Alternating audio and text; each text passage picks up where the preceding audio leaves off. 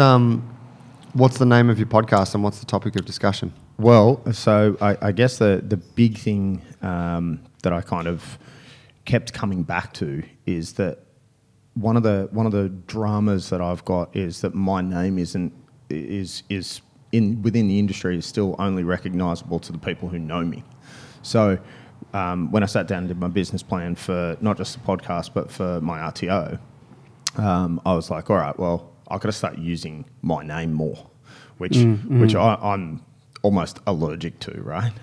So um, it was like, my God, what do I go with? Do I go with the Clint Hill experience? Do I go with, you know, whatever? So um, the, the thing for me is my life's been a massive experiment. So I went, uh, I went with the Hill experiment.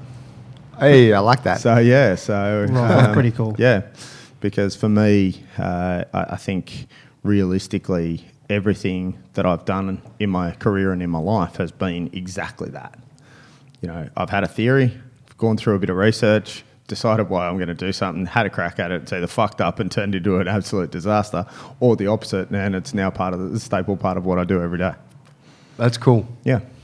Is it going to be a resource for the for your students? For your Okay, yes and no. Um, I still want to have some fucking fun, right? Like, Yeah. It's one of important. yeah, man. Like, uh, I guess you know, and and you know, off air we were just quickly chatting. and I was filling you two in with uh, the fact that. Uh, uh, I've recently become become uh, single, split up with, with my fiance, and uh, and from there I've also realised that one of the things that I let myself down on is that I forgot to have enough fun, and whether that was You talking about during that relationship? yeah, yeah, yeah. Well, during no, no, no, just not not during the whole the whole relationship. I shouldn't go. I shouldn't. Right.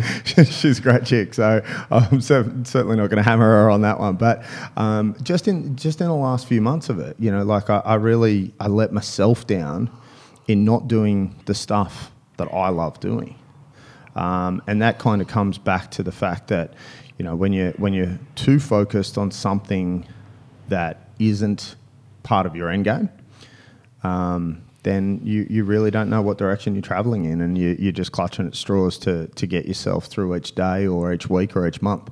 So for me, the podcast is a huge part of, of enjoying my life, getting people that I want to fucking speak to, and uh, having a chance to, to put them out there in the world as well. So yeah. So That's cool. That's cool. Yeah, it's it's a funny it's a funny type of media because it it's really allowed people to do that, right? Like Hell yeah. to actually just have a good time. And I Yeah. think Joe Rogan has really Well, with the with the booze and smoking joints and all that yeah, really yeah.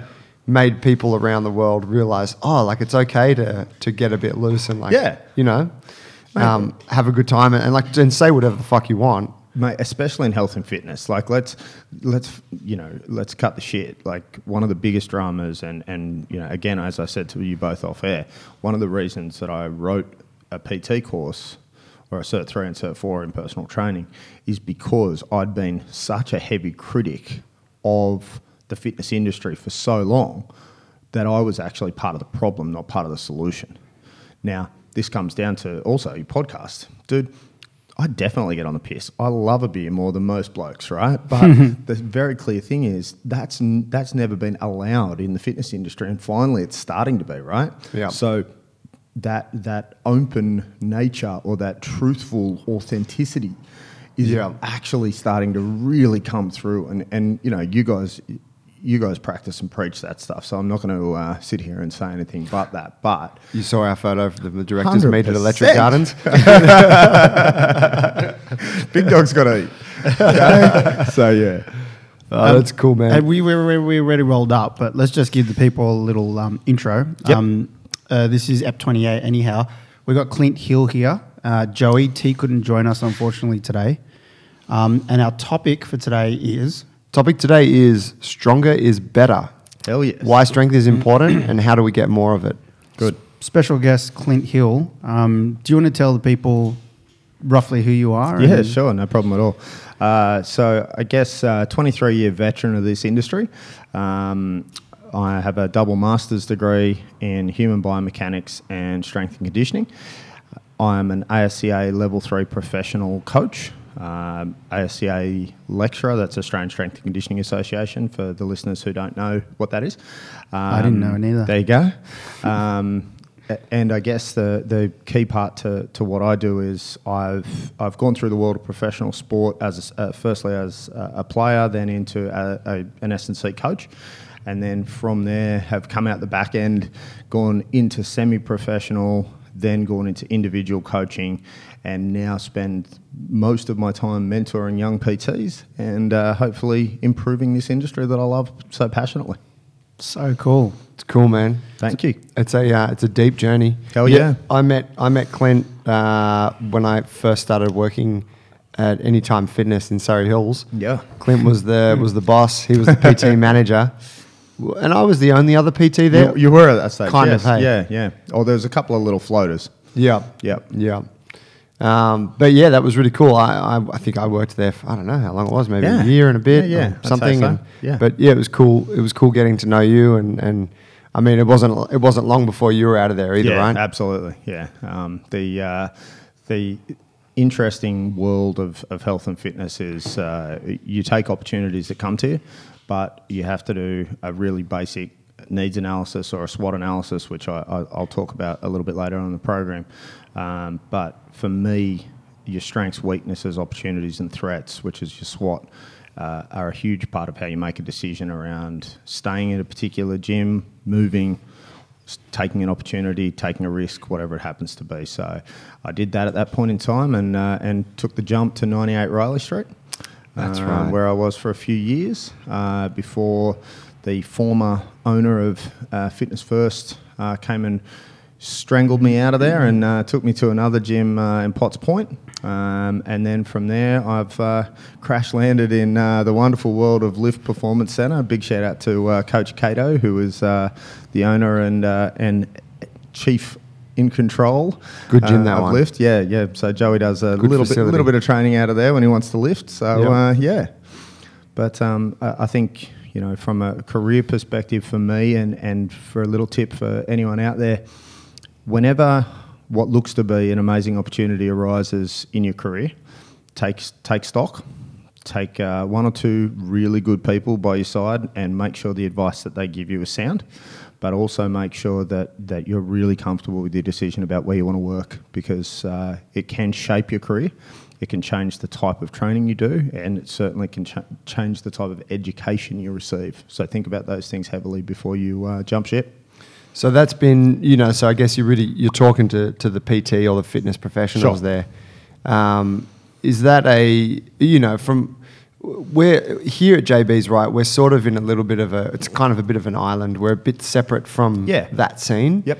Um, which is cool, but it, it, it all, you know, the, the impression I get of the, the conventional personal trainer Yeah. approach out Yep. there is it it's a pretty fucking tough environment to thrive in, right? Look, hell yeah, they um and and you'll hear me use the terms commercial and alternative as two different types of gyms. Um, and for me, uh, the the type of the, the type of facility that you have can put you on an island. And, and in this particular case, you guys are on a, on a wonderful little deserted, uh, you know, island with a couple of cool little palm trees. Okay, so for me, A couple of Islanders. yeah, a couple. I'm, I'm the white guy that doesn't know how to get the coconut. Token white kid. so uh, yeah, it's definitely something that uh, you need to understand. Um, is is clear in the in the sense that you need to you need to know what your facility is about, but also probably acknowledge what's happening out there in the rest of the world. And the commercial the commercial gym world is still a messed up little unit. Um, I had a, had a fantastic chat to a to a young girl yesterday who uh, who'll be coming into my mentorship. She is a PT down at Sylvania Fitness First, which strangely enough is is one of the gyms that I've worked at over the past twenty odd years.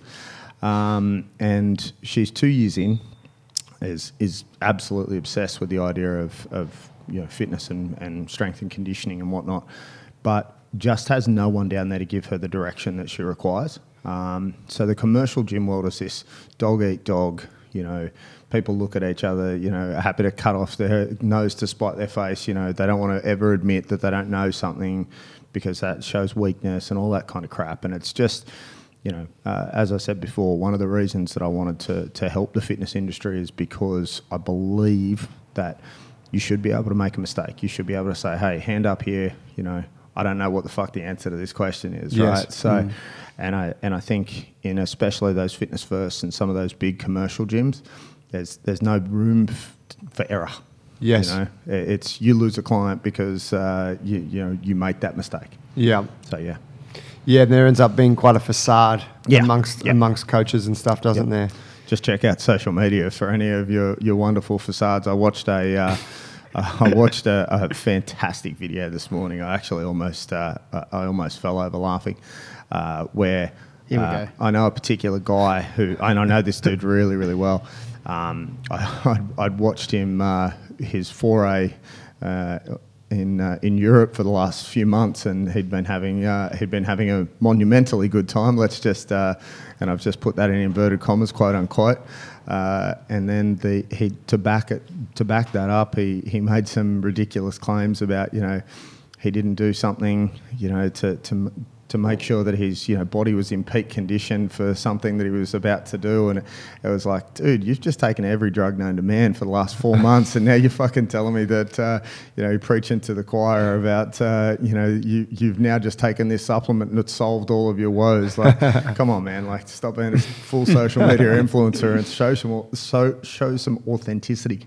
Yes. Yeah. It's true, right? I remember. Um, I remember. Uh, you know, working as a some some advice I got from someone when I started coaching was Probably don't, me. don't- no, and I, and I and it could have, but I, I know it wasn't you. This Yeah, one. sure. Um, but it was don't ever let your see, your clients see you eating food that is not like perfectly healthy. Wow. Yeah, it was like Okay, you know, that was definitely not me. yeah. Remember we were at Macca's that yeah, time? yeah, that's right. Um, but I was like, I was like, yeah, that makes sense, man. Got it. Thanks for the advice. And then I thought about it afterwards, and I'm like, that's fucked. Like it's because that's not what it is. Come on, man. It's not about that, right? Yeah. Like off air, we said, you know, definitely, or, you know, one of the things that I, that I certainly preach is that, you know, mate, it's Friday. I'm looking forward to a beer at five o'clock. I can't wait, you know? Yeah. Um, that's, that's life. Like, I want balance. I want, you know, I want this ever elusive bullshit balance work life that occurs, you know? For me, it's, it's about showing my truth.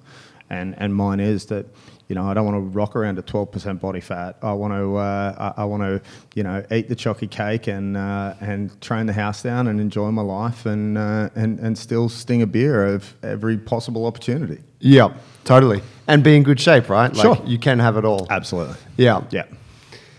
There's um, it, it sort of makes me think. I think that's always been a strong suit for us, and I know that a lot of other gym owners. I know a few other gym owners that do this, but Yeah. they they when the Christmas party comes around, they really give it a nudge. Yeah. and I think that's super important. And I know that that for us, that's always been an like a like a very welcomed um, part of what we do as as business owners here. Yep. Because we get fucked up Yeah. at, at least that one time Sure. per year with everyone, and Sure. they and they're like, oh, okay, like so these guys these guys aren't just like Yeah. whatever you know fitness poindexters that that have never been to a nightclub or Yeah. you know whatever Yeah. the fuck right like it's everyone's doing the same kind of thing Yeah.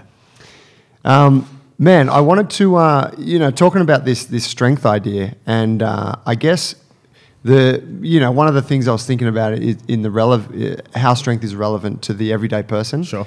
and most people don't know what it is and so maybe you could just start by you, you know you mentioned that you are a strength conditioning coach Yes. what do you do All right. I guess the uh, the first the first point that I'd like to make is is there's two words in that: strength and conditioning. Now that's three words. Just There's three an- words. an and in there. but, but strength slash conditioning are the, are the two elements, right? Now, whether you whether you call that a 50-50 uh, uh, you know relationship or whatever it happens to be it comes down to what your sport is. So the first the first point or the first part of this discussion should be around what, what a strength and conditioning coach is um, which is a question you've asked.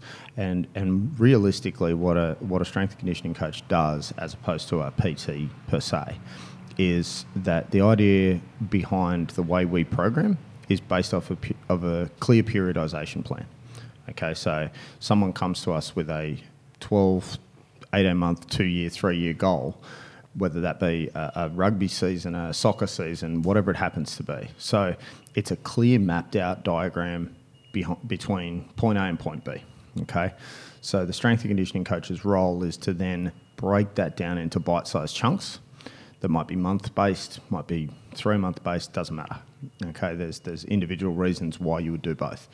Now, those chunks should be broken down into what you want to achieve. So 75% conditioning, 25% strength.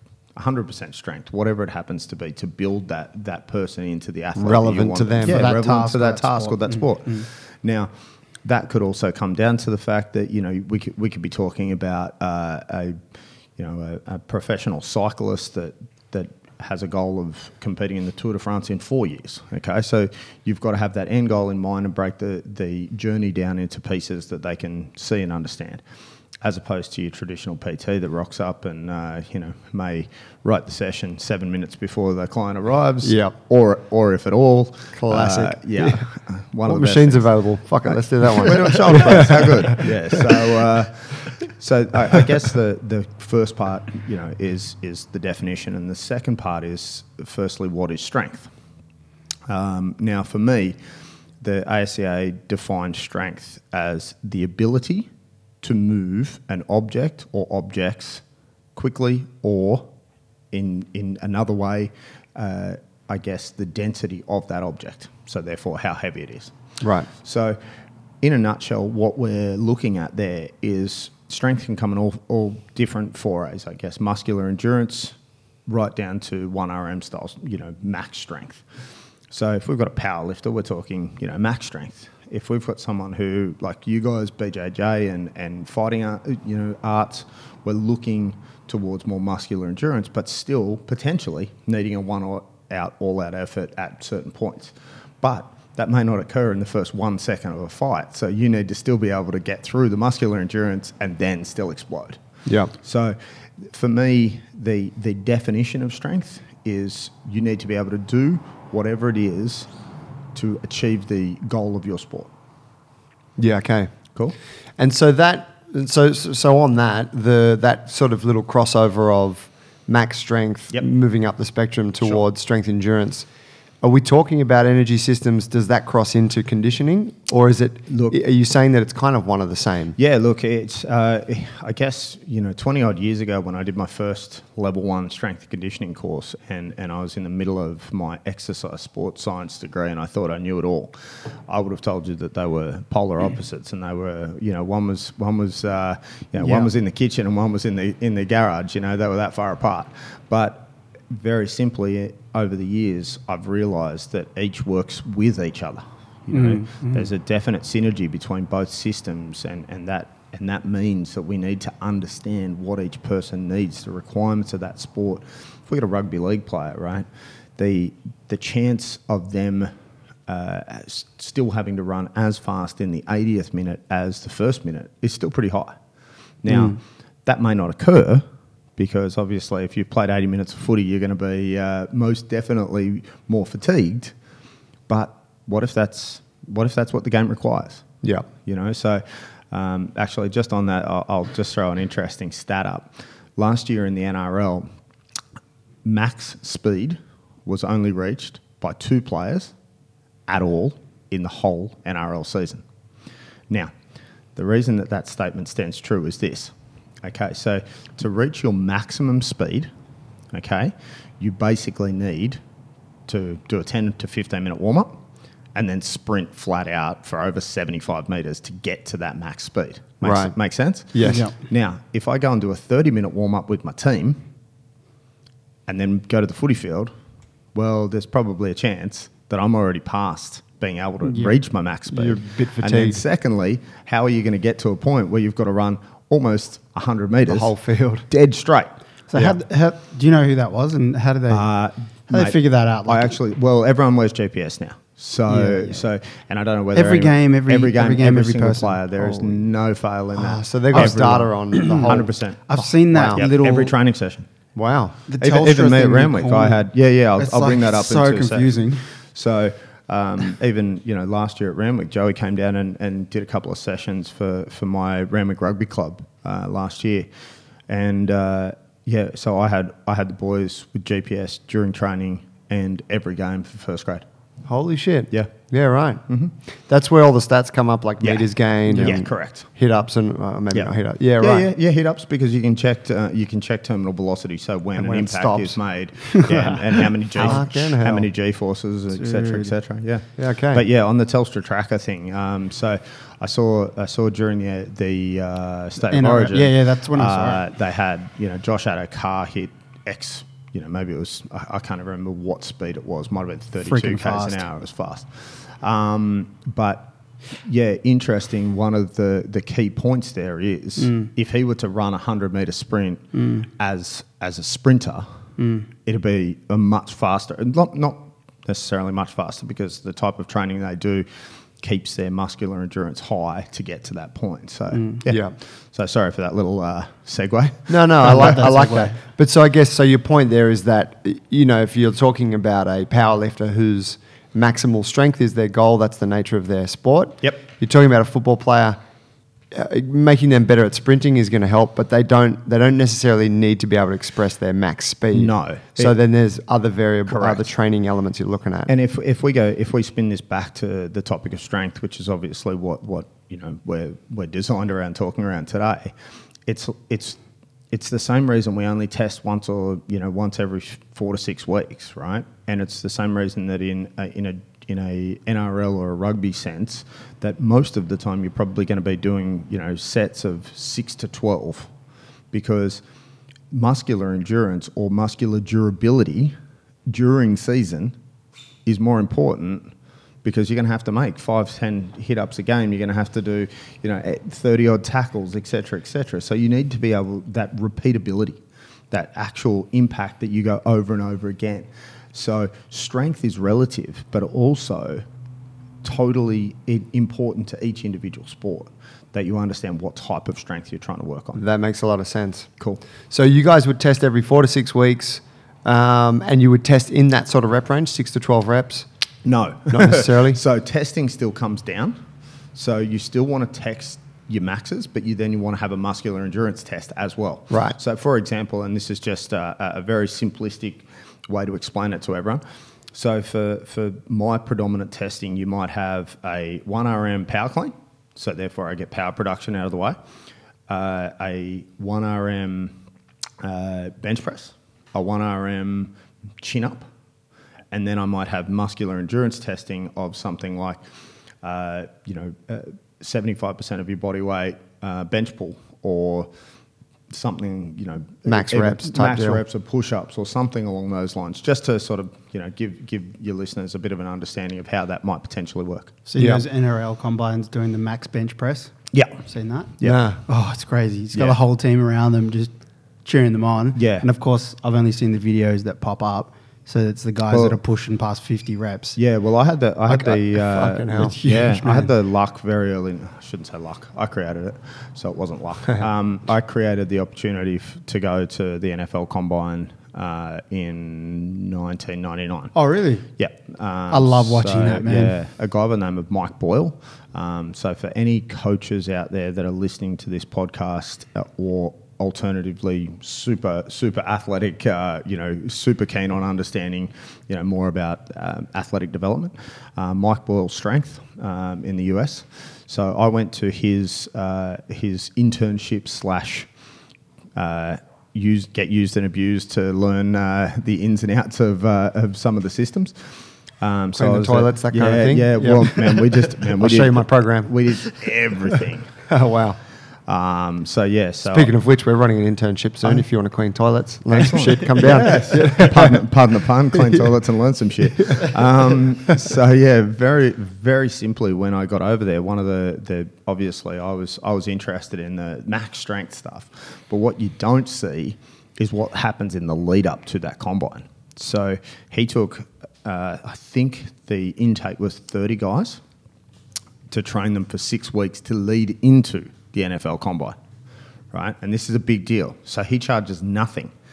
But if you get into the NFL, 10% of your first year salary becomes his. Holy shit. Now that is a very, very, very standard model. That's a good model. It's a if you can produce a a result. Yeah.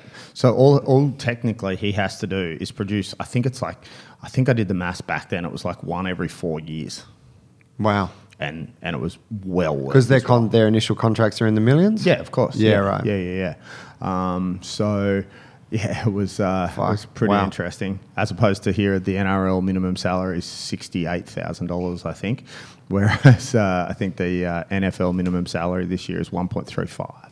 Wow. That just comes down to the amount of supporters they have and how much income it generates. Yep. Yeah, right. Yep. That's cool. That's Yeah, cool. And they've got fuck all sports compared to us, which is uh, genius m- modelling rather than what we do, where we've got 357,000 fucking sports. And uh, We're okay at all of them. We're okay at all of them, but the biggest problem is that that means the sponsor dollars have got to stretch that far as well. yeah, it's a good point, huh? So, yeah. I remember just an interesting side note. My my cousin, uh, he, you know, my family's pretty. Uh, they're pretty into rugby league. They've Yep. just always been fans of watching it. And my cousin was freaking out because his daughter came home one day. She goes to school, maybe over in the, in the eastern suburbs somewhere, and she had a little AFL ball and she was like punting it oh, around Oh, yeah. the house. Yeah. And he's like, "Where'd you learn to do that? Where'd you get the ball?" And she was like, "Oh, the the Swans came to our school today." Yeah. And he's like, and what did they do? And she's like, oh, we got to play with them and meet them, and they showed us how to like punt the ball, and then they signed some shit, like gave us some stuff, and and she was in love with it, right? Like Yep. it was an awesome day. Yep. And uh, I I don't know if he looked into it or if he just spoke to some people, but he found out that the Swans, they visit something like. They visit something like 100 schools every year within the Sydney area. Mm. Yep. And like NRL teams like go to two. Yeah. And The- he, he was like, fuck. And that, and it just, from a business model perspective, you could see that AFL was just, they, they had a better design. Yeah, the AFL Auskick program sees. I think it's. I think it's 120,000 kids. The NRL do a, uh, a f- a schools program every year where one day all of the NRL clubs have to go to about four or five schools in a day. Right, they see about 80 kids each, 100 kids each club. Wow. Right, there's 12 clubs. It's 1,200 kids. It's Why not did a they lot. drop the ball so much on that one? Like, it's just isn't that- financial, dude. Yeah. Yeah. Like the the thing is that because AFL started technically as a Victorian sport and South Australia, but but technically Victorian. So the business modelling was set around a state model, right? So they had one sport that dominated. You know, basically nothing else existed down there, right? So unlike here in Sydney based, you know, we, we have probably I think Sydney has 38 professional sports teams. Now, Melbourne has 20 and 15 of them AFL teams. Hmm. So You're saying 38, we got 38, and that's across everything. yeah. Yeah, wow. and that's full time professional. Whereas like things like, um, you know, uh, like the Sydney Comets basketball team are not full time professional, whereas the NBL teams are. Yes. So yeah, Yeah. Wow, that's that's cool. Yeah. I mean, it's interesting, isn't it? and I probably got my numbers wrong, but I'm like uh, I'm pretty Thereabouts. close. You Get know? your gist though. Yeah, So, man, actually, Paulie, could you hook me up some more coffee, bro? Stand by. We got uh, we're drinking the delicious filter brew from Tree over at Panavore today. Check them out in Pagewood. They sponsor every app, uh, and just because Clint introduced me to this, I thought today would be the right day to do it. We're having cream in our coffee. Um, man, you put me onto that Yeah, all I know, those years ago. What was uh, tell us tell us why? And we're talking just like just like a little carton of pure cream. Yeah. Pour a little bit in, stir it. Yep. What's the what's the reason? So, uh, so basically, you add fat to coffee, and it, it slows down the absorption and allows you to to actually uh, process the caffeine better. So, and also it tastes fucking delicious. It's good, man. Cream tastes good. yeah. So, I yeah. drank that cup in about thirty seconds. Yeah, well, uh, Paulie's just uh, thankfully uh, pumped me across a little bit more as well. So uh, I'm, I'm a very happy man right now. And uh, I, I must admit, I popped this up on my on my Insta.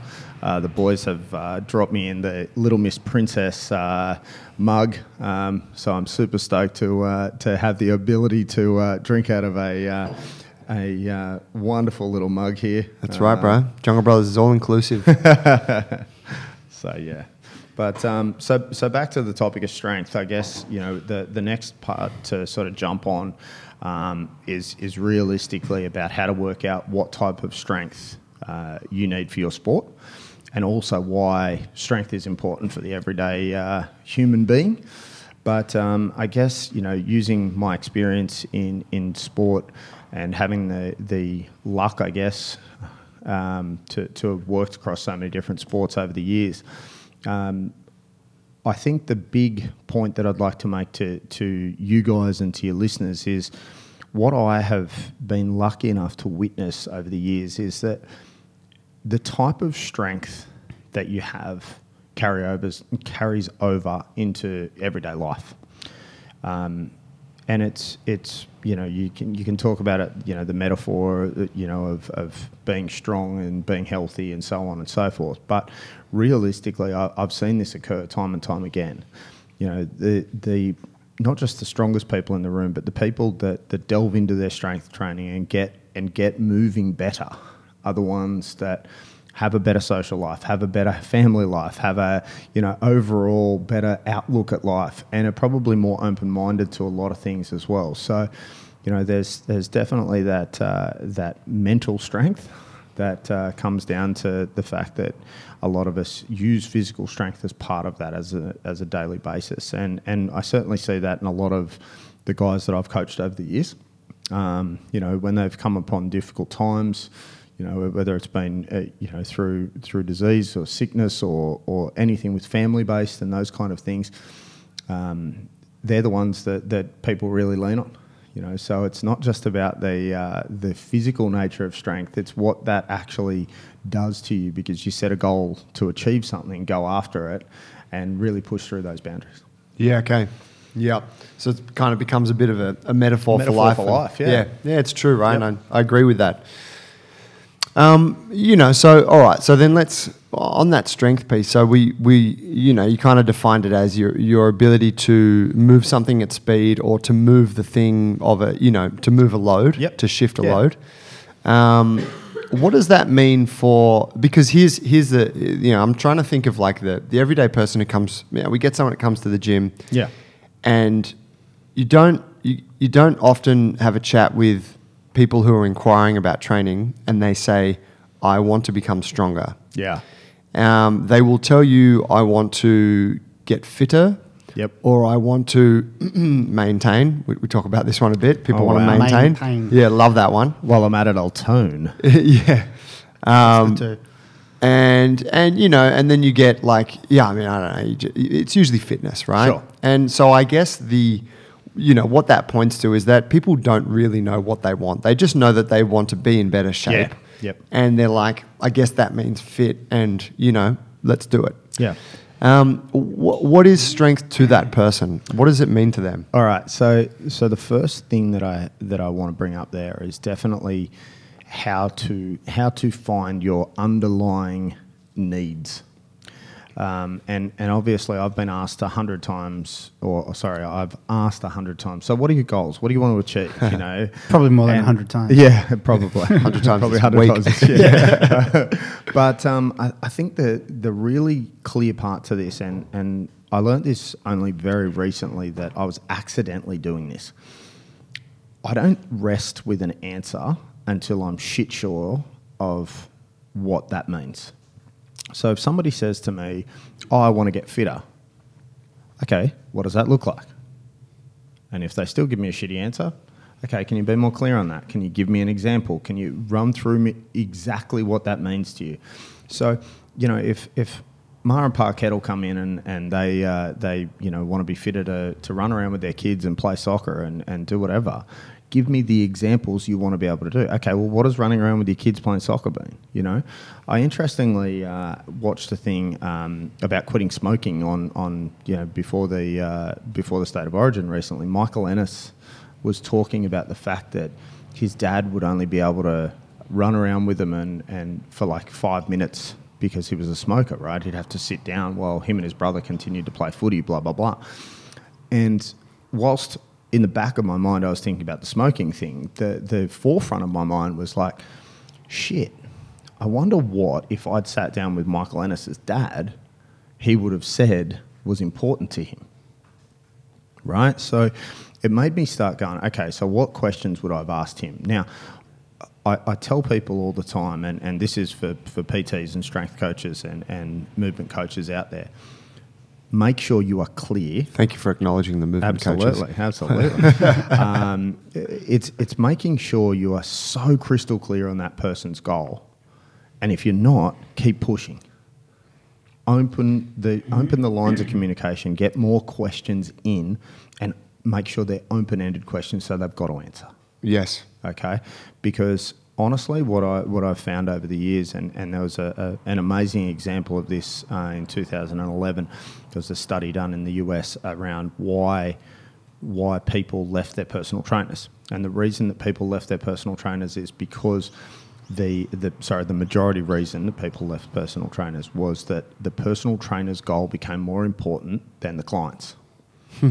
right. So, and we talked about this again off air if somebody turns up here and says to you, I just want to be, I, I just want to move, right? That's fine. That's, that's okay. That's a shitty goal, but that's okay, right? But if they want to move and they still want to be able to have a beer every Wednesday, Thursday, Friday night, well, that's also okay, but at least that's a slightly more clear goal. Yes. Okay, so keep pushing that down the track and find out what they really mean by that. If they don't want to lose one kilo, well, then that's fine. That's their prerogative. If they still want to pay you to train them, then sweet give them what they want. Okay, just because someone isn't six percent body fat, ripped to shreds, and and doing bar muscle ups, doesn't fucking matter if that's not their goddamn goal. Okay, and I think coaches get caught up in it, and I see this especially with the CrossFit world. If someone can't do a muscle up, they're trying to force them how to do a muscle up. Okay. You just need more bands. Yeah, of course. You need something, right? yeah. Let's um, get some boxes over here yeah. and some bands. If that's not important to the client, then it shouldn't matter to the coach. Can I get some hands on this client? Absolutely. You know, just throw them up there for God's sake. They've got one.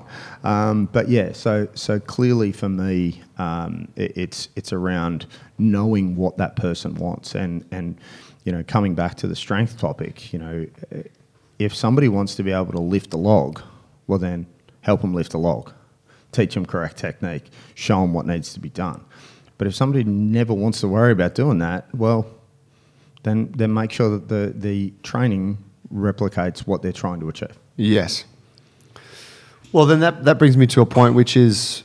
Uh, you know, with, with all due respect to the individuals that, sure. that don't they they don't know what they need, yeah. right? A lot of the time, yeah. and so so for us, it's like cool. Um, you know, we we we I definitely think I could dig deeper sometimes. I yeah, know that I just go, okay, cool, let's let's move on. Yeah. But it's it, it's a really good point you make is to, to keep like keep scraping away until mm. you get to the thing that they but, really but desire. Maybe, maybe the second part of that too is Joey, watch what they're naturally attracted to, right? So as I walked in the front doors here, of course, I, I did my normal thing. I had a look at the little garden that you guys have got going downstairs, but I also looked at the timetable, right? And I was visually impacted by certain words some of them I migrated more towards because they made more sense to me or they were of more interest. Hmm. So ask that question. Yeah, right. Right. Oh, which of our classes uh, you like are you interested of? in? Yes. Ah. Right. And they're going to say whatever, right? But the point is, it's kind of like a car salesman in a bit. Oh, absolutely. Which car's taking your fancy Correct, today? Yeah, yeah. Right. Because the thing is that that's there for a reason, and we all do it. You know, like we walk into a room and we notice something and we're visu- visually attracted to it, you know? So, so there's well, a, you there's are because you're single now. Yeah, correct. Um, but there's, you know, there's definitely things that you, you just automatically go to. So it, it's, it's definitely about that when it comes down to it. And, you know, again, you know, migrating this back to, to strength, but as you can very easily tell, the topic of strength gets uh, gets swallowed up by the topic of, of what you're actually wanting to achieve in life, right? But but realistically, and, and looking at, at you know what you guys do here and what I do in at in at Lift, the type of strength that you're looking at still has to suit what you're trying to achieve. Now, if somebody comes to you and says, "Oh, I don't really know what I want to achieve," well, that's okay but don't be afraid to revisit that in six weeks' time. Yeah. Okay, so you've now done six weeks of classes. What do you think's happening? What What are you enjoying? Where's your yeah? You've yeah. had a bit of time to get inspired. Yeah. yeah. And that's kind of. I mean, look for us. That's that's sort of the the. I, I think a lot of people don't know what they want when they come in here because there's so much going on. Sure. And so they're like, well, fuck, I don't know. I just want to kind of be able to do all that stuff that you guys put out on Instagram. It's like, all right, well, look, that's cool. Let's just do it. Yep. Get you started, and then let's catch up in a month and Yeah. see where your head's at. Cool. Um, but you know, even on that, like you know, our name is Jungle Brothers Strength and Movement, right? Yes. And we, from the beginning, we're like, all right, like we love the movement thing, and that's that's been a big part of our journey as coaches and um, as you know, whatever athletes or movers ourselves. But we're not dedicated movement people. Yes. We're also like really like strength as a, as a modality of training. And if we Mm-hmm. kind of try to create an image for people, let's talk like squatting and deadlifting Sure. and pull ups and push ups. Traditional-ish style movements. Yeah, basic stuff, right? Gets you big and strong. Yeah, Um, that stuff all has a all has a part in in most of the movement culture Correct. somewhere, right? Correct. However, uh, something that I've noticed is that it the movement culture largely is dictated by a few key individuals. Sure. Uh, so you know, like Ido Portal is very Sure. most definitely the easiest identifiable leader of the thing. Yep. Um, and he was once very into strength training. Yes. And as a result of that, all of his students were doing a shitload of strength training. Sure. He now is not as into that. Yep. He's aged a bit. His body is not what it was. He's still a fucking beast from everything I can tell. But what I'm getting at is the the way he teaches and the content he teaches now at his workshops Yep. is very different. So you get these people in that culture who have come in at a later stage, Yes. and they don't they didn't know about all the They miss it. the heavy deads and the Yeah. pushes and pulls and all Yep. that, and they're just doing the funky arm stuff and crawling around on the ground and whatever, Yep. which is all great stuff. But fuck, some of these people just need to be bigger and stronger. First. Yeah. So, You know, and mm. so and so we really we recognized that a long time ago, and we're like, for whatever it is that we want to do with the people that come in here, Yep. whether we want them to do BJJ or we want them to do our handstand class, Sure. they need to just be fucking strong to a level first, Yep. and that comes about by just some simple strength training. Yeah, look, and, and I think you know that that fitter, faster, stronger, still still to this day, falls in as a foundation. Um, you know, Dan Baker, who's the president of the Australian Strength and Conditioning Association, says that no good program won't have dead, squat, bench, and pull up. If it doesn't have those, it's not a good program. Yeah, right. Right? Mm. Now, he doesn't say that means you need to be crushing a 1RM 200 keg squat, right? He says squat, dead, bench, pull At some level, at some level, right? Foundation style movements uh, or, or baseline or whatever wording you want to attach to uh, you know the front of, of this discussion around what needs to be included is you need to be able to move well. Okay? Now, if you're a bodybuilder, you don't. Okay, it might fuck you later on, but that's two fits to fuck all of my problem. Um, you'll just end up, uh, you know, coming here to uh, to get fixed down the track, right? But you know, and and interesting, I had a I had a really good conversation with someone that, that you know uh, yesterday, Joey, um, Chad Rogers. So Chad, Big Chad. uh, Big Chad's, uh, you know, living in uh, living in sunny Thailand these days. He's doing a shit ton of online coaching, and and we were having a conversation about, and of all things, thumbless grip. Wow, Okay. Now, Chad, like I- suicide grip. yeah, suicide grip, Yeah. right? But but for shoulder press Okay. and for bench press. Now, the reason that he was bringing that up is basically he wanted to know that if you did an EMG study, so electromagnograph, which you know te- te- checks how much uh, muscular contraction you have. If you had a suicide grip, yeah, so I'm probably getting a little deep here, but you'll you'll, you'll be able to pick this up, and I'll and I'll I'll drop it to to a level that makes sense to everyone.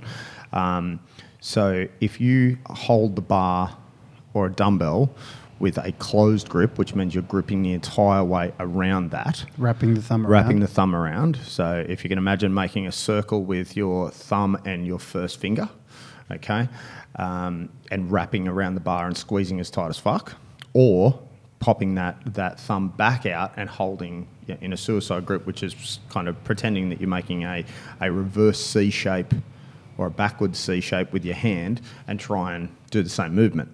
Now, bodybuilders will use that thumbless or suicide grip to get, uh, I guess, more muscular contraction by the force that is cons- is consumed down through the hand Right. in a shoulder press.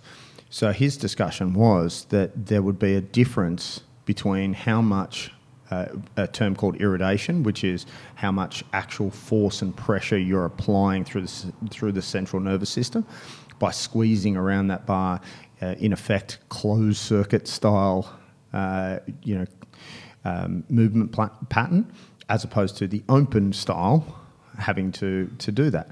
Now, the reason we were having that discussion is because that would technically change based on if you get an untrained person or someone who's been training for 20 years, you would get a different reading because the person who's been training for 20 years has the experience and understanding of how to manage that barbell or that dumbbell. Someone who's just walked into the gym, fuck. Good luck trying to teach them something like that. And I'm sure you guys know this with any of the false grip style stuff with, with your, your gymnastic movements, right? It's fucking hard to learn. Yeah. Right. So Very abstract. very abstract, but also from a from a pure uh, left left side of the brain, right side of the brain modality, you're looking and thinking about a totally different thing rather than what is coming natural to you, which is grip and rip, right? So we are, you know, from the time we're, we're taught to walk, we we grab things in that closed circuit, we grab right around it to get what we believe is the best possible grip. Is that right? Is that how ba- like babies, grab stuff? that, yeah. Yeah.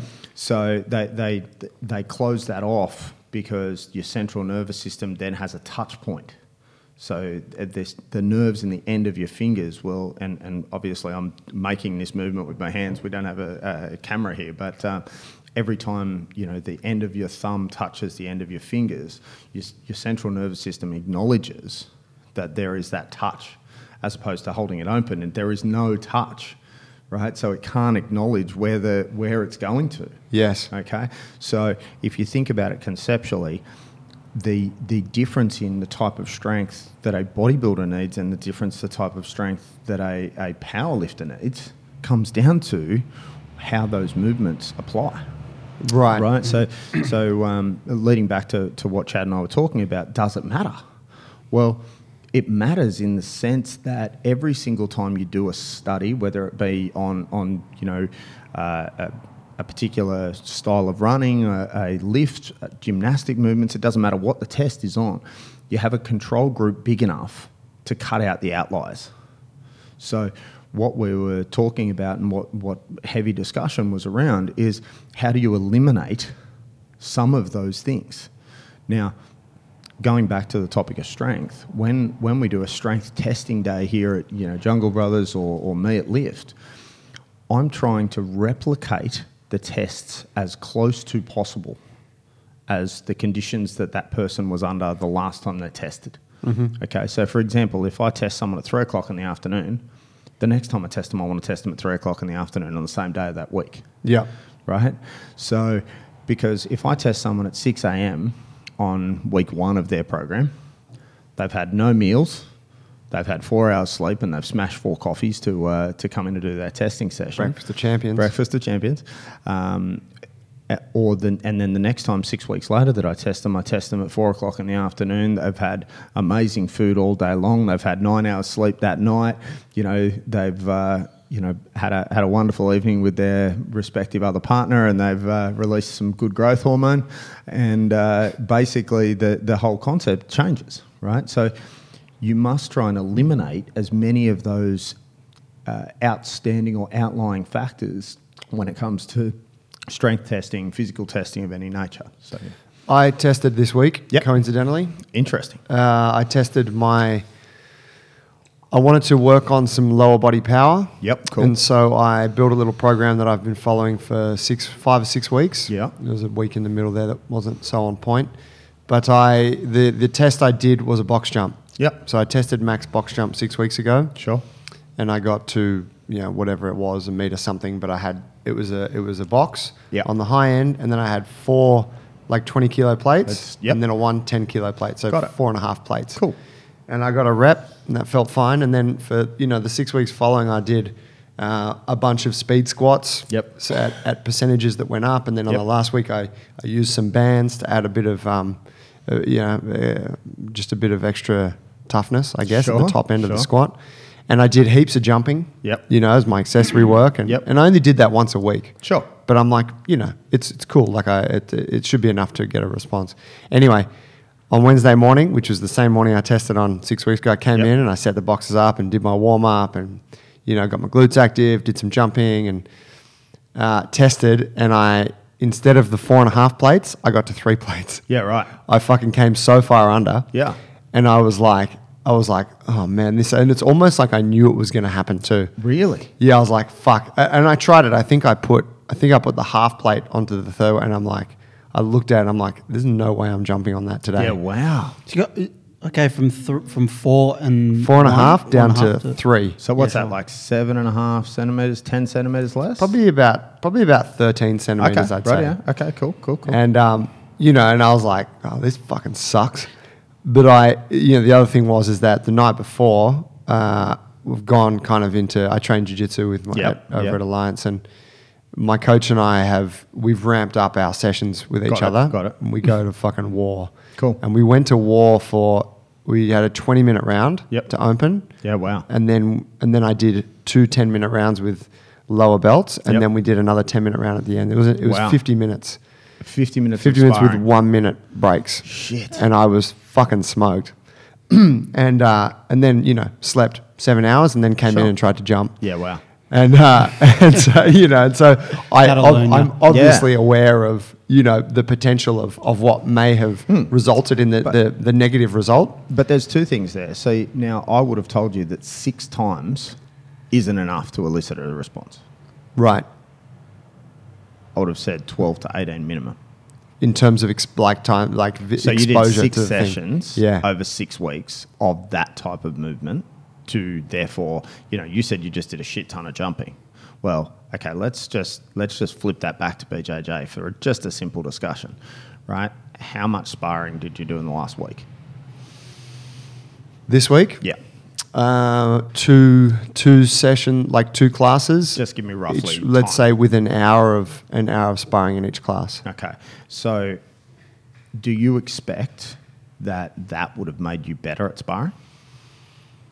Only just. Only just. So we're so we're going to say half a percent, a percent maybe. So two hours elicits a half a percent or a percent, but you thought that one hour a week was going to get you a, a significant improvement in your jumping. Yes, I did. Okay, so putting this back into relative terms, you're a dick. okay? So I, I think really, I, I think one of the things that we forget. I like this guy, is- Joe. Yeah, spades a spade around here, son. Sophie, Um, lock that door. I, I think I think one of the, the things that we we generally forget is that our our training volume, our training experience, our, our time under tension, whatever terms you want to use and whatever elements you want to add to this discussion, the response that you get is directly equal to what you do. Okay, so if if I drink ten coffees, the response that I get from ten coffees is directly equal to what I drank, right? So it's exactly the same in training. If I if I do ten times the amount, okay, now not ten times the amount straight, of course. Either here, this is split up over over the course of a training week, etc. You are going to get a better response than doing it once Yes. right? So if you'd squatted, if you'd said to me I was squatting on Tuesdays and Thursdays every week, and I was doing speed squats, I was doing box squats, I was doing, you know, single leg jumps, I was doing double footed jumps, I was doing bounds, I was doing whatever, then I would have said, oh, okay, Joe, it sounds like you've done enough to elicit a response. Should we have gotten a response? So therefore, listening to the program you wrote and the the result you got, you actually got what you probably deserved. okay, so and and this is the thing, right? Like this is this is coach talking to a coach here, right? Like you know. And you would never have done that for your clients. You would have said, no, no, no, that's not enough to elicit the response that you're actually wanting to achieve. But when we look at ourselves, we look at the experienced person who's got enough training age, who's got the volume through them. I I can, I can get that. Yeah. My two strength days a week. I'm like, yeah, that'd I got cool. this. Yeah. Yeah, one day true. lower body, one day upper. Sure. I mean, that's that's the thing, right? You, you're spot on. Uh, What's the? Tell me what the. So you obviously have in your mind a a, a requisite amount Sure. of volume or exposure. Yep. in order to elicit, you know, the physiological response. And so when you say 12 to 18 sessions, Yep. you, are you looking at that in terms of the amount of repetitions you tend to get in a session, or are you looking at it just in terms of at time? Okay, so so I'm going to be uh, I'm I'm going to be as specific as I can be with this, but I'm also going to be really open and honest and say, and, and I said this prior prior to us having this podcast, uh, I, I made the comment that some of the experiences that I have dictate the outcome of the answer that I'm going to give. Now, what I mean by that is very simple that. I have had a methodology, a thought, uh, a concept. I've then gone and practiced it. It hasn't come to fruition because it was a shit theory. So therefore, that's gone by the wayside. Or something else. I've had a theory. I've put it into practice. I've then I've then realised it's going to work. So I've done the research on it and worked out why it works. So just just humour me in the sense that that the experiences that I'm going to talk about are, are due to the fact of me having done these for years and years and years to get that that idea to therefore lead into the research to therefore lead into practice, right? So if I say to you, how long does it take? How many times do you need to do something to form a habit? Most of us would, would run with the research that we've been told of roughly 21 times of doing something. So if you just use that exact same terminology, if you want a, a response, if you don't do something roughly 21 times, it's not a habit, so to speak. Right. So what you're asking is you want to jump higher, so therefore, have you done enough of that habit forming behavior to be able to result in jumping higher? Now, you're telling me that, that you did six, and I'm telling you 21 is, is a minimum in the habit forming area. So you probably weren't even in a mental state that you thought you were going to be able to jump that because you hadn't formed a habit well enough to put yourself in point. a Mm. position, right? So you weren't even mentally prepared for that. I was doubting. Yeah. That's a good point. Okay, so there's the first part. The second part is that we all know that if I do one squat in a session or I do 100 squats in a session, the, obviously the number of repetitions will therefore create that, right? And, you know, rocking a Michael Jordan analogy, you know, he, wrote once that he'd missed 47,000 shots. Now, I haven't even taken 47,000 shots of a basketball, right? And the dude's missed that many, right? And, Yeah. and he's got a success rate of like 84% or something insane like that. So, therefore, how many shots has he actually taken? So, if we, if we scale that back to what we're talking about here with, with strength training, how many repetitions have you really done? Yes. Okay. And if you were doing six sets of six per se, so you're running 36 reps a week, okay, and you think that that's going to elicit a response, come on, man. You know, if you run one rep of 100 meters a week and think that you're going to run a better 100 meters in, in a year's time, good luck. Okay, that's not enough training response to, or enough training to get the response you're, you're looking at. So, for me, from an experience factor, I would say to you, if you wanted to elicit a response in a six week period, you probably needed to be squatting three times a week. Mm-hmm. You probably needed to be jumping three times a week. And those sessions probably needed to pretty much consist of just that squat, jump, squat, jump, squat, jump. Yeah, right. Yeah. Or could you stretch it out, go two sessions a week and do it for 12 weeks? Hell yeah. Right. Hell yeah. Like again, you're, you're, you're looking at how does that fit your sport, Yep. Right? And if it doesn't fit your sport, then shit anyway. So I just wanted to do it to make my backflips better. well, there you go. Yeah. So look, and and okay, so so then that that leads down to the next question: Why does vertical jumping make a backflip better? And where did you get that that idea? well, the higher you can jump, the easier it is to rotate. Okay, so is your time better spent jumping higher or rotating more? Six and one, half dozen the other, Hundred percent, as I see it. Yeah. And and my point there is for you, it might be based off of how many like of how many repetitions of jumping.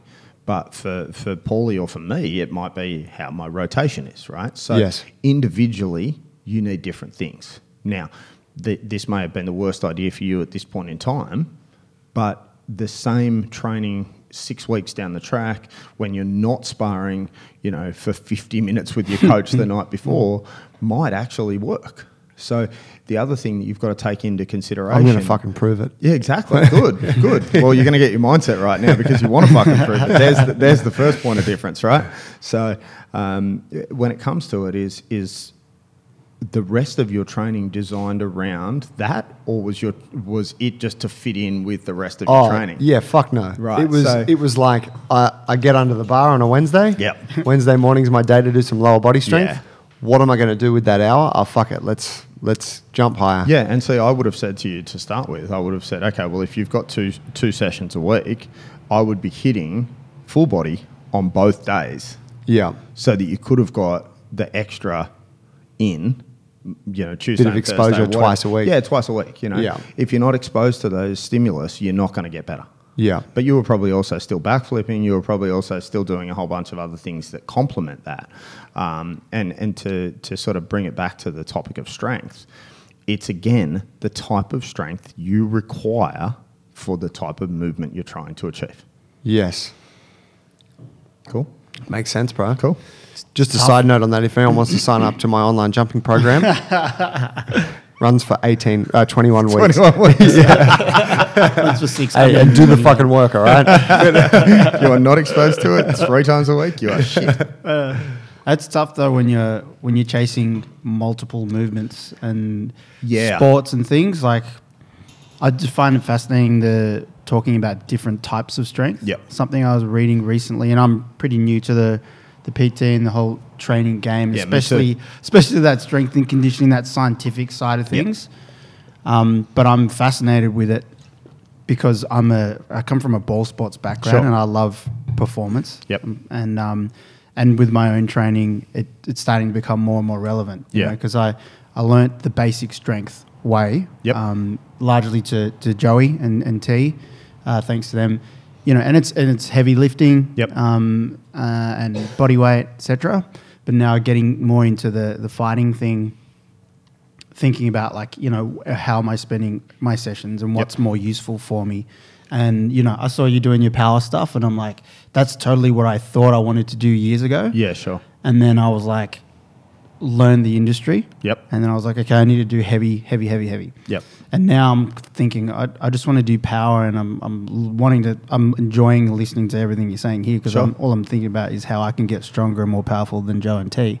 um, Love it. but yeah, Be I'm born Fijian. Oh, wait, you were, Oh, bro. wait. Fuck. Um, yeah, but it's it's fascinating because uh, yeah, the, the types of strength. Yep. Um, and I heard, can't remember where I was reading it just recently. Yeah, the uh, the power. Yep. The speed strength. Yep. Um, and the yeah endurance strength. And yeah, I started doing Muay Thai and stuff like that, Yep. and it's very different. Um, Oh, yeah. it's very different. And I just recently kind of upped my training to in the uh, like sparring and pads and otherwise to twice a week. Yep. I also am pretty busy and I can only Sure. like reserve. I've been reserving one session a week for it, and then it's clo- slowly creeped to two. But since it creeped to two, everything has just gone up Yeah. like so Yeah. quickly. Exponential growth. And even my even my freaking push pull work, like Yep. that's not even relative to it. Is Well, it is. because I hadn't been doing lots of cardio and stuff, and Yeah. I, it's just helped all of my other strength gains Yep. straight away, like Yeah. in a matter of like two three weeks. Everything everything complements one another, right? Like Mm. so, it, it- but uh, there's a certain point where it starts to detract too, right? So if if I'm doing if I'm doing 75 percent of my training cardiovascularly, well. The, the obviously the, the top end strength stuff is going to fall apart, but if I'm doing uh, I guess the the opposite, if I'm doing 75% strength work and I'm only doing 25% cardio, well, obviously then the cardio starts falling down. So the point is, it just has to suit what your requirements are for that particular event.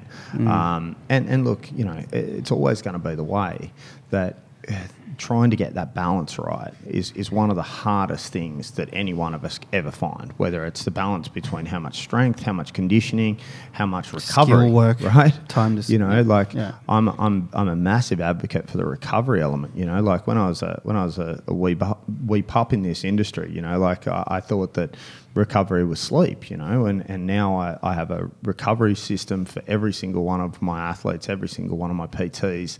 They need to do a ten point recovery system, which is you know uh, I'm more than happy to drop it to you guys. So you can Starts on Friday arvos at four p.m. 4 right? p.m. with a beer in hand, absolutely. Um, but Beer and yeah. a foam roller. Hundred percent. So yeah, but like you know, there's there's things that they have to achieve before I'll let them train because to me, the recovery, you, you can't overtrain, in my opinion. You can only under recover. Yeah. Okay.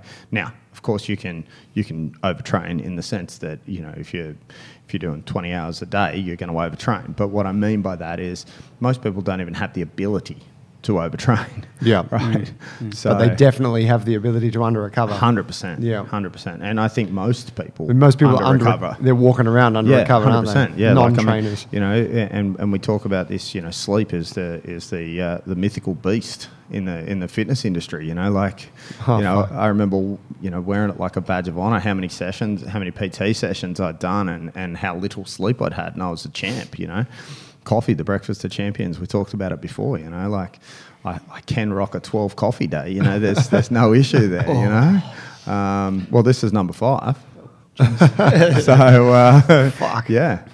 yeah, it's wild, man. Yeah, look, I, I just think that you know understanding the modality you're trying to create and and the outcome or the result you want to achieve is is the clear cut winner to making sure your program, whether it's strength, conditioning, or whatever it happens to be, it definitely rocks the the understanding and the breakdown of what you're trying to achieve in your programming. Man, can you um, could you talk a little bit on?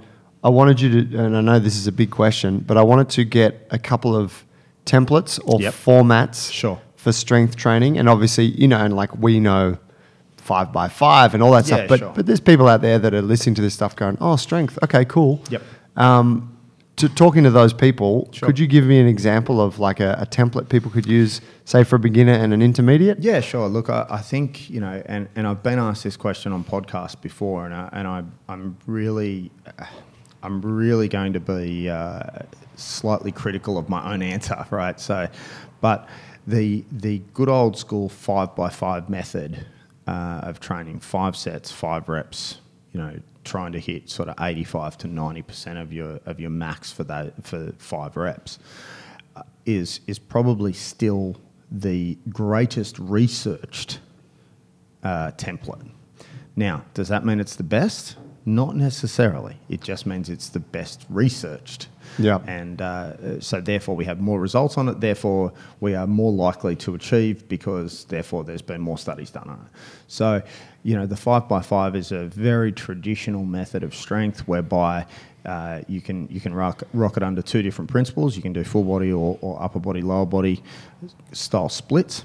And the idea would be that you look at each of the body parts and and separate them. So if you were doing an upper body, you might do, you know, your your primary lifts might be your bench press. It might be your pull up. It depends on what you're trying to achieve, mm-hmm. and it depends on what your sport was. You know, if it's a if it's a rugby league style sport, a rugby union, whatever it might be, you might be better off to choose things like bench press and pull ups.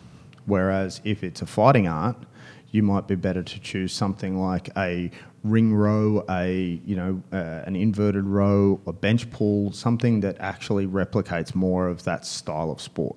Yep. Um, then when you move into the lower- Bench pull is lying uh, face down on a yeah, bench, prone, pulling prone from on a bench, pulling Yep. from the floor up to your chest, so to speak. Cool.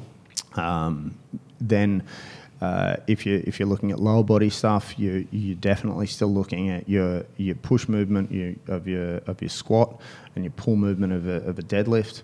Um, or hinge pattern, whatever you want to call it. Um, but the, the clear winner there is, again, is are the lifts like uh, uh, designed around your sport? You know, if you never have to load your back with a barbell, and if you never have to have huge impact of your shoulders, well, that might not be the smartest maneuver, you know. And, and we talked about this yesterday again with Chad. Uh, in all of his online programming, he uses leg press over squatting. And the reason he does that is because it's safer, right? Someone can walk into a gym and load up a leg press and not have to really worry that much about technical th- elements. Yeah, because mobility is not an issue. Correct. Balance. And the leg press, you know, falls into a into you know because of gravity falls in a in a process where it runs along a track. So you you can make very few mistakes or, or eliminate some of the mistakes that How do you feel about that? How do I feel about it? I understand it conceptually. Yeah. From a bodybuilding perspective. Yes. Right. Which is what the big man was talking about, um, and and I'm cool with that because that suits his sport. Yes. Cool. So uh, again, you know, if you're going to try and compare apples and oranges, I don't want part of the conversation because it's stupid. Like, I'm not going to waste my time trying to compare bodybuilding and, and Brazilian Jiu Jitsu. You know, I'm not going to not going to give a BJJ fighter uh, a, a leg press unless we're trying to put on huge amounts of muscle mass and he's already completely fucked and, and we're looking for a machine to get that last, you know, insulin or, or that last IGF-1 response out of his quads, you know. So for me, it comes down to, again, you know, looking at those strength templates, what, what do you have available to you, right? So uh, you know, if we if we're to walk downstairs, well, there's no point having a, leg press in a program, is it? Because there isn't one here. Yeah. Okay. So you have to also look at is the are the tests that you're looking for, or are the sorry the lifts that you're looking for equate to what you have available to you as well, right? Yes. Okay. So you know, um, talking to talking to CrossFitters, you know, you're not going to put a leg extension in their program because it's not there. Yeah. Okay. So back to the to the element of, of talking about the templating idea.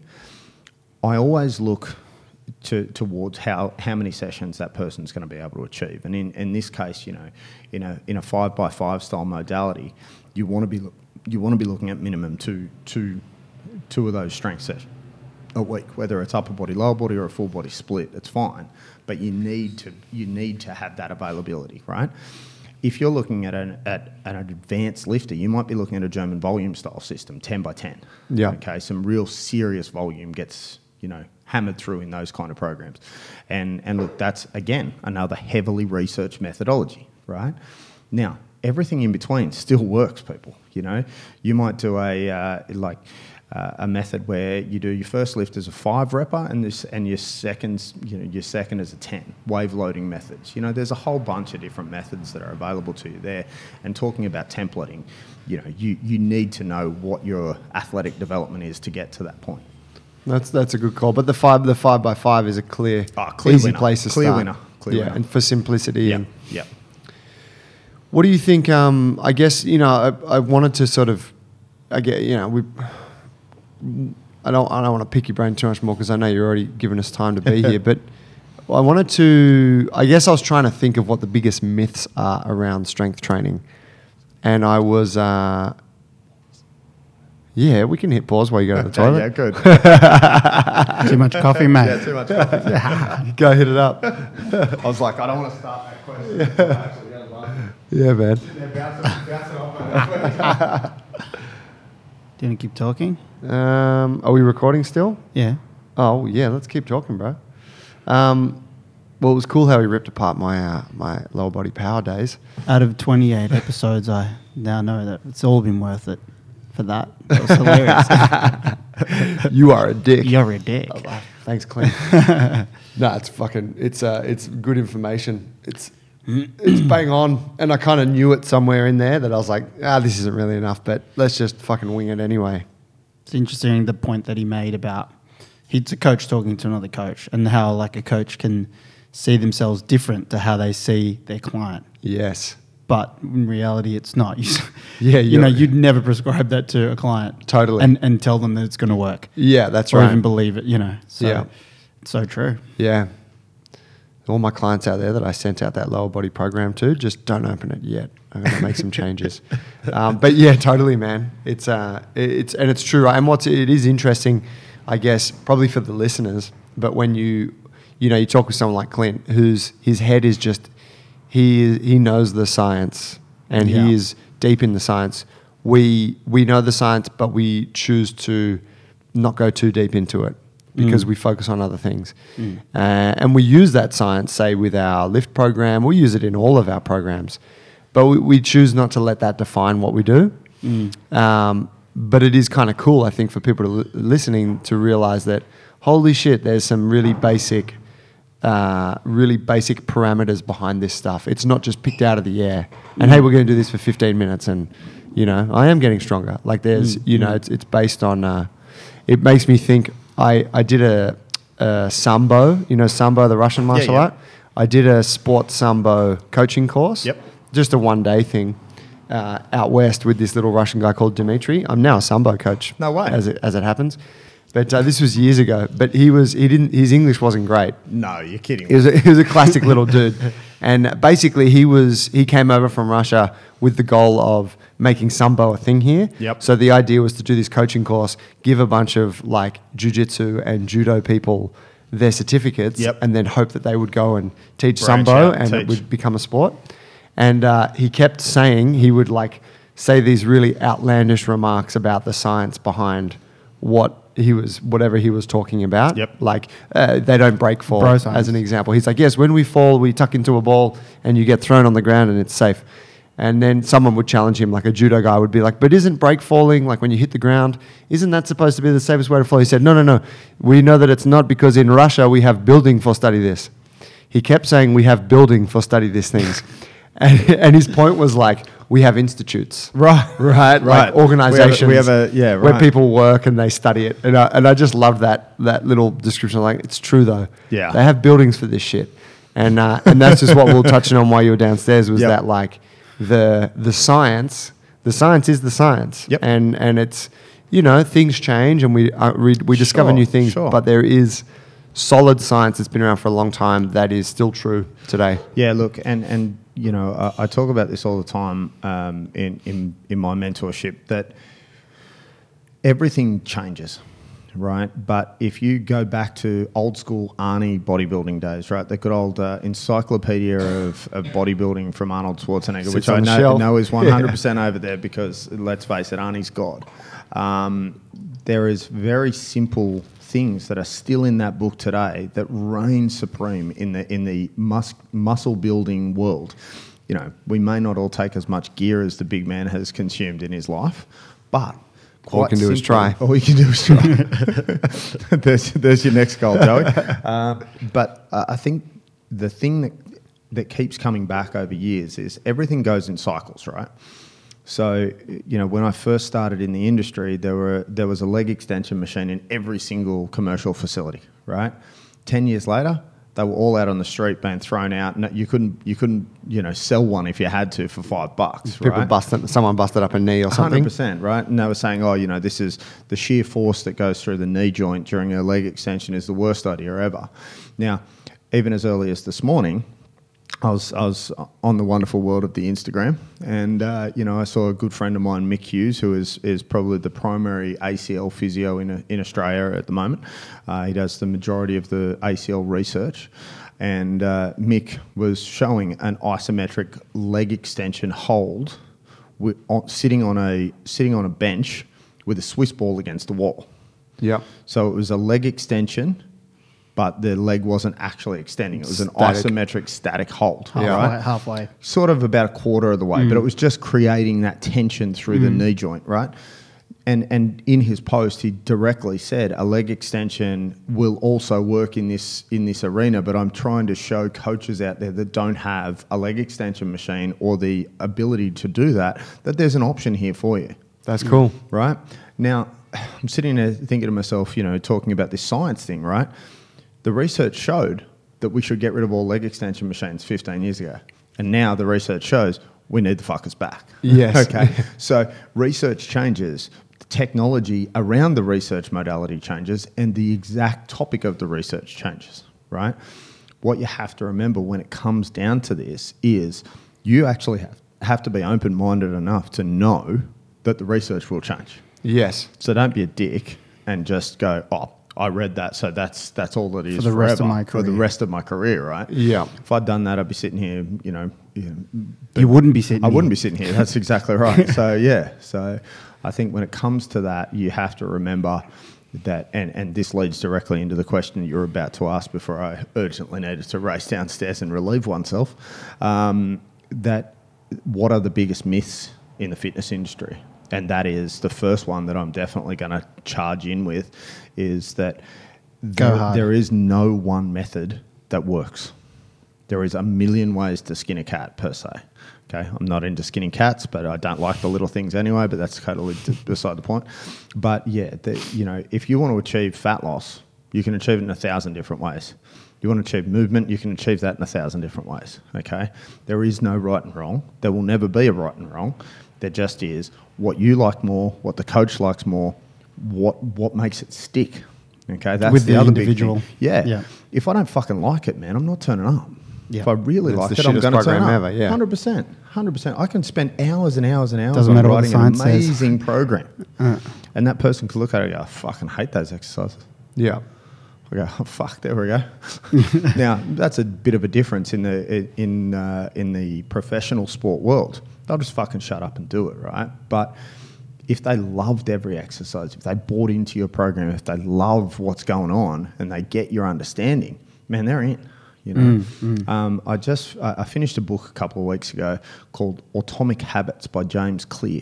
Now it's about how I've to heard form of James. I think I've read his blog before. Oh, yeah. there you go. Yeah, yeah, Mad Blog, really cool. Um, but he he talks about how to form habits well, and one of the things that he says is when they when they studied all the Forbes 400, uh, fi- Forbes 500 people, like and and studied really successful people, and this goes straight back to professional sport. By the way, I'm just adding adding a little bit of context.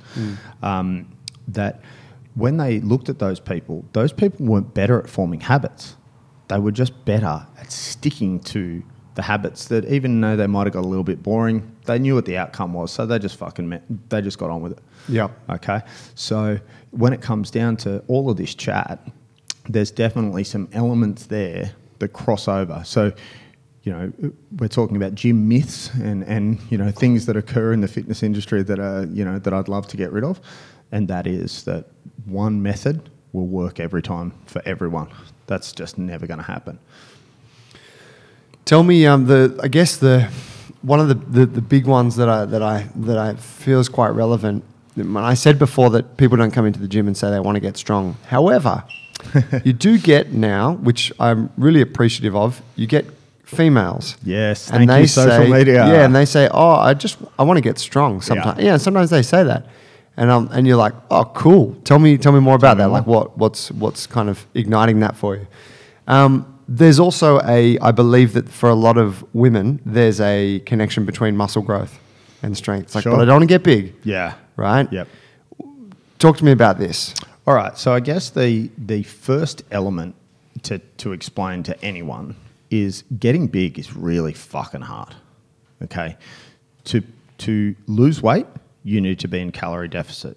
To gain weight, you must be in calorie surplus. That's the first myth that we need to completely dispel. It doesn't matter whether you're vegan, fucking uh, keto, or whatever. You must be in either surplus to gain weight or deficit to lose weight. Meaning First- you've got to be eating more calories than your body needs to maintain Correct. itself in order for it to grow bigger. Perfect. Perfect.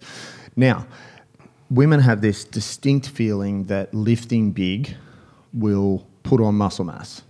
Now, if they eat badly and a lot of food and their calories are high, they will put on muscle mass. Okay.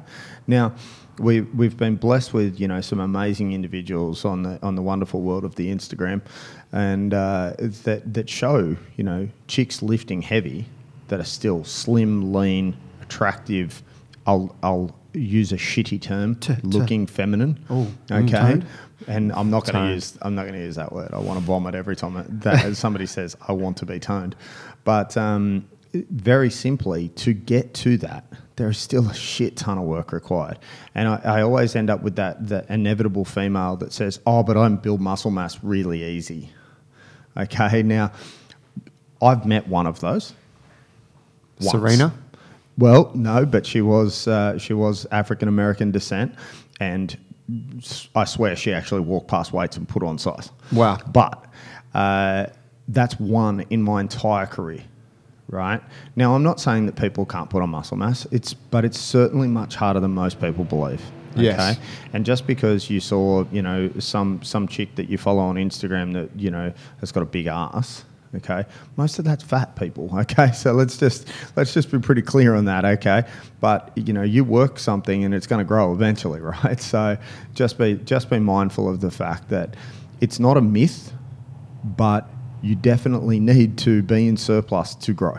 and being in surplus is not as easy as you would think. Shit, no. I mean, I know for myself, it's fucking hard. Hey, I've just put a, I've got a, a young girl uh, that's just come to see me about going on stage for the first time. Now, I'm, I'm not- Bodybuilding? yeah, bodybuilding, and I'm not. Uh, this is not a, a massive part of my world, of course. Um, I, I like it and I dabble in it and have a bit of fun with some some more biomechanical issues and help guys like Rawdon Dubois with with some of his uh, some of his masters athletes around how to to make those little biomechanical tweaks. But um, very simply, we, we were uh, discussing this young girl, and she came to me and said, Look, you know, here's what I'm eating, and here's my current weight. I want to go on stage. Now, she was consuming about somewhere in the vicinity of about 1,800 calories, and she weighs 46 kilos. She needs to be about 55 to be on stage, and she needs to be 55 relatively lean. She is relatively lean because she's a former marathon runner but she's going to have to put on like seven, eight kilos of mass. And I basically, Muscle. yeah, mu- pure muscle mass, like lean, lean muscle mass, right? So, Which is fucking hard. Well, bullshit It's hard, hard, for bro. for a hundred kilo anybody. Absolutely, man. Absolutely. You know, um, so I've I've put her up to about, and, and by the way, with full consultation with my dietitian Peter Carriage, because guess fucking what? I'm a coach, not a fucking dietitian. I don't fucking write diets because I'm not a dickhead. Now. The other part of that is very clearly that I consulted with her, made sure that I was right where I was going to go with this. She made some solid adjustments, which is what a qualified dietitian does. And uh, she's sitting at about 2,200 calories this week. She'll go to 23 next week, 24 the week after, then cut back to 22. We'll do that three cycles and we'll see where she's at. So, in, in basically, She would be shoveling weeks, food in, she right? is shoveling the fucking shit in, All dude. day. Like, yeah, well, we've got to um, to help her out with that because she is struggling to eat that. Like, she sent me a message after lunch yesterday. Lunch, uh, sorry, her, her snack was uh, two boiled eggs and uh, and a salad for for her, a mid morning snack. She said, "Clint, I can't get through lunch. What the fuck am I going to do? Because like I'm I'm full. You know, it's a 46 kilo chick, dude. Like you know." Um, and she wasn't training until until five o'clock that afternoon, so she hadn't expended any major energy yet. And by the way, like she's, I've got her doing no cardio right now because we're trying to put on muscle mass. Like she can't even afford I- I'm not letting her walk to the train station, right? you know, like I'm like, drive the fuck to the train station. You do not to expend need to expend one extra calorie that I don't know about, okay? Because we can't. But simply for, for someone like her, this is this is going to be a hell of a process. Now, I'll be really truthful, and I'm never going to sit here and you know bullshit to anyone.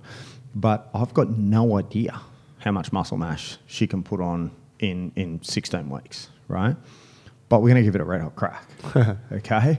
And, and that's the fun part of the experiment for me because that's when, you know, these interesting cases come to me. I call them my trouble children, right? um, I'll talk about another one of my trouble children in two secs. Um, but, it- you know, she came to me going, okay, well, is this possible? And I go, well, I'm not even fucking sure, to be honest, but let's give it a crack. Okay, so yeah, so that's uh, that's that's definitely how difficult it is for females to put on muscle mass. to give people an idea, I know that for me, when I'm having a day where I'm I'm not that planned around my food, I will probably end up eating around 2,500 calories. Like if I'm just eating sort of three meals a day, Yeah.